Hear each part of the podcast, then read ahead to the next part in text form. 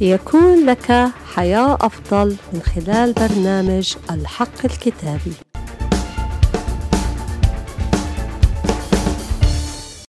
حقيقة اليوم الكتابية بعنوان لا تهتم بالغد لأن الرب هو يهتم.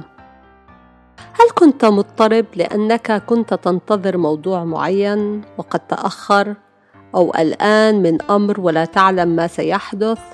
حقيقة اليوم الكتابية تعلن لنا ألا نهتم لأنه هو صاحب الأمر مهتم فينا.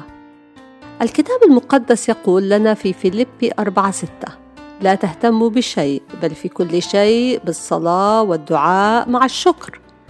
لتعلم طلباتكم لدى الله.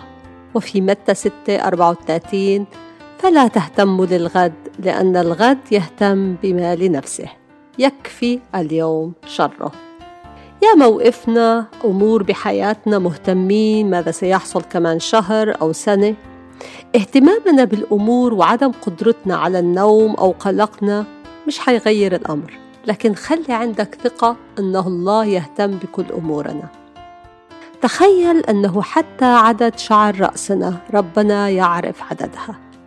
الكتاب المقدس كلمنا في يعقوب 4 14 أنتم الذين لا تعرفون أمر الغد لأنه ما هي حياتكم إنها بخار يظهر قليلا ثم يضمحل. عش للرب اعمل عمله خلينا نصلي. يا رب علمنا نعمل عملك وليس بيد مرتخية لكن مجتهدين في عملك والامتداد ملكوتك. لأننا نحن عمله مخلوقين في المسيح يسوع لأعمال صالحة. قد سبق الله فأعدها لكي نسلك فيها. يا رب أنت عظيم ومحب وتهتم بكل أمورنا.